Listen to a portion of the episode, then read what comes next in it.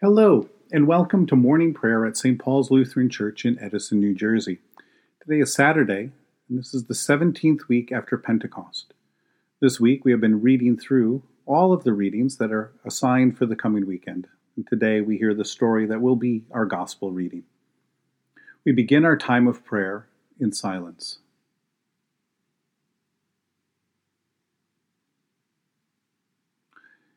In the name of the Father, the Son, and the Holy Spirit. Amen.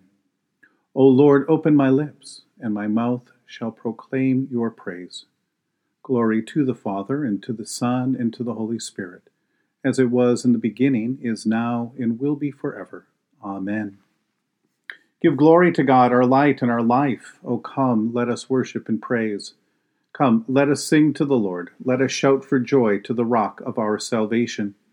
Let us come before God's presence with thanksgiving, and raise a loud shout to the Lord with psalms. For you, Lord, are a great God, and a great ruler above all gods. Come, let us sing to the Lord. Let us shout for joy to the rock of our salvation. In your hands are the caverns of the earth. The heights of the hills are also yours. The sea is yours, for you made it, and your hands have molded the dry land. Come, let us sing to the Lord. Let us shout for joy to the rock of our salvation. Come, let us worship and bow down. Let us kneel before the Lord our Maker. For the Lord is our God, and we are the people of God's pasture and the sheep of God's hand. Come, let us sing to the Lord. Let us shout for joy to the rock of our salvation.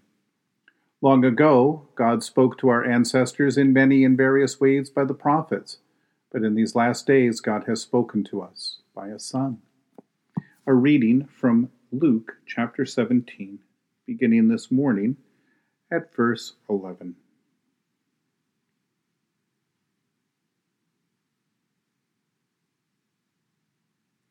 On the way to Jerusalem, Jesus was going through the region between Samaria and Galilee. He entered a village, and ten lepers approached him. But keeping their distance, they called out, saying, Jesus, Master, have mercy on us. When he saw them, he said to them, Go and show yourselves to the priests. As they went, they were made clean. Then one of them, when he saw that he was healed, turned back, praising God with a loud voice. He prostrated himself at Jesus' feet and thanked him, and he was a Samaritan. Then Jesus asked, Were not ten made clean? But the other nine, where are they? Was none of them found to return and give praise to God except this foreigner? Then he said to him, Get up and go on your way. Your faith has made you well. Believe it or not, I don't have very many Sunday school memories. But this story about Jesus healing 10 people who have leprosy, I remember very clearly, what almost must be 50 years later.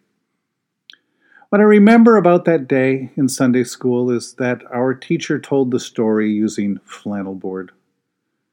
If you don't know, flannel board is uh, kind of a felt board, and uh, you would put a background against it, usually be green. You'd put a background against it, and then you would place uh, cutout figures, kind of like uh, staticky, sticky paper dolls that uh, of the people that were in the story, and you'd place them on the board to.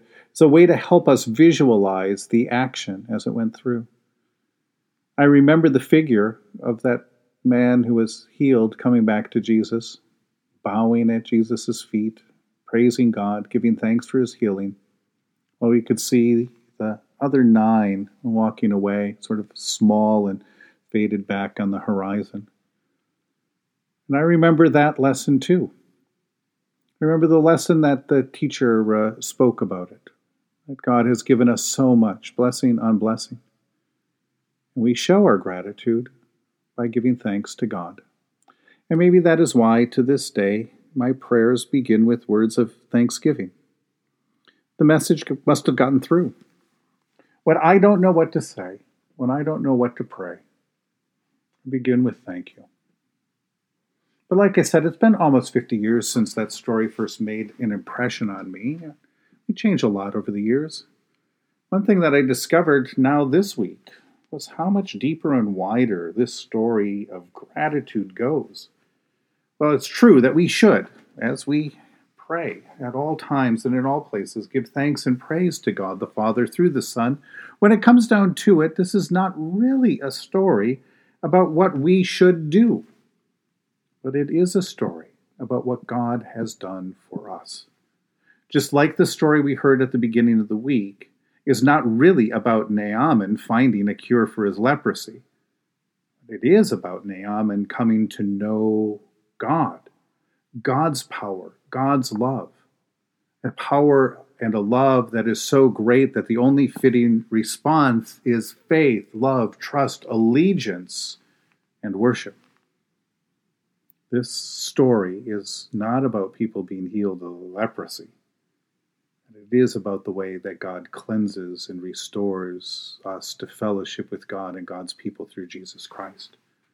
A gift of God's grace and God's love that is so powerful that the only proper response is worship.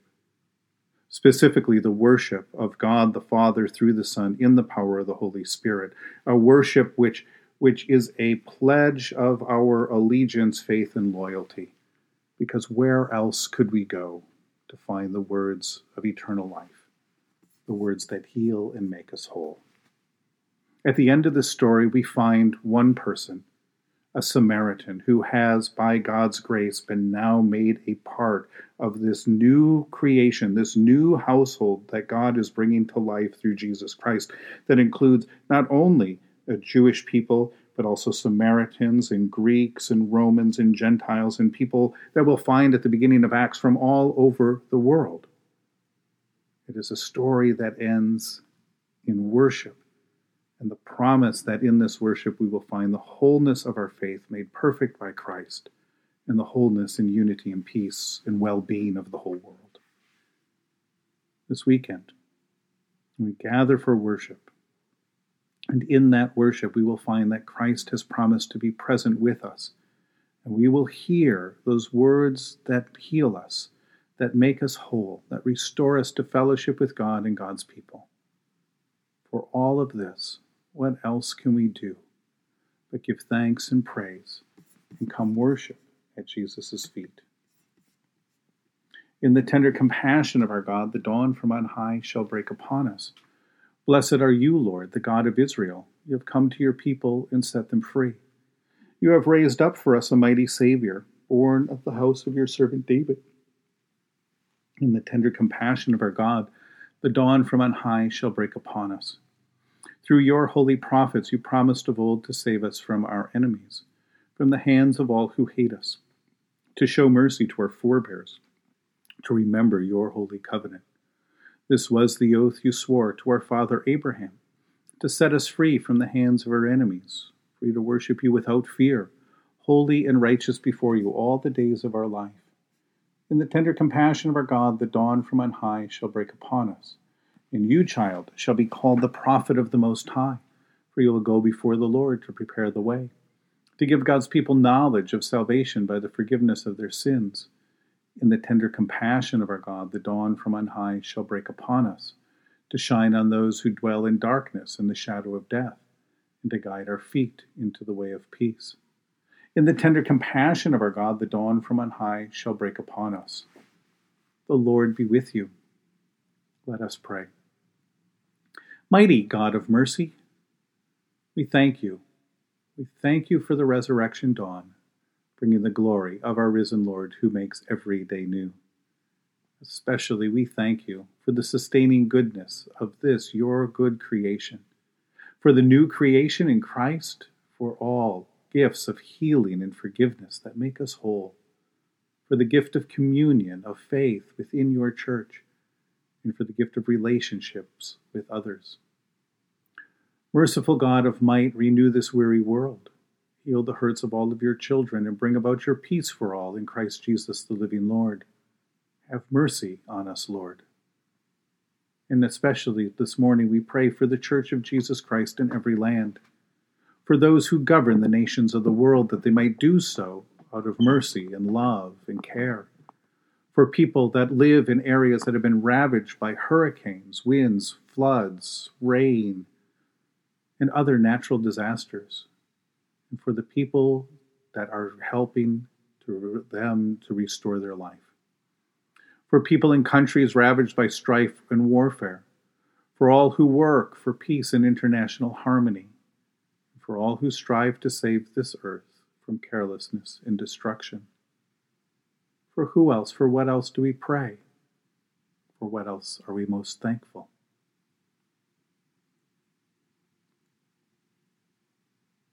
We give thanks to you, Heavenly Father, through Jesus Christ, your dear Son, that you have protected us through this night from all harm and danger.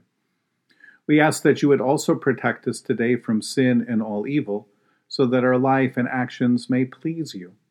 Into your hands we commend ourselves, our bodies, our souls, and all that is ours. Let your holy angels be with us, so that the wicked foe may have no power over us. Lord, remember us in your kingdom and teach us to pray. Our Father who art in heaven, hallowed be thy name. Thy kingdom come, thy will be done on earth as it is in heaven. Give us this day our daily bread, and forgive us our trespasses as we forgive those who trespass against us. And lead us not into temptation, but deliver us from evil. For thine is the kingdom, and the power, and the glory, for ever and ever. Amen. Let us bless the Lord. Thanks be to God. Almighty God, Father, Son, and Holy Spirit, bless you now and forever. Go forth into the world to serve God with gladness.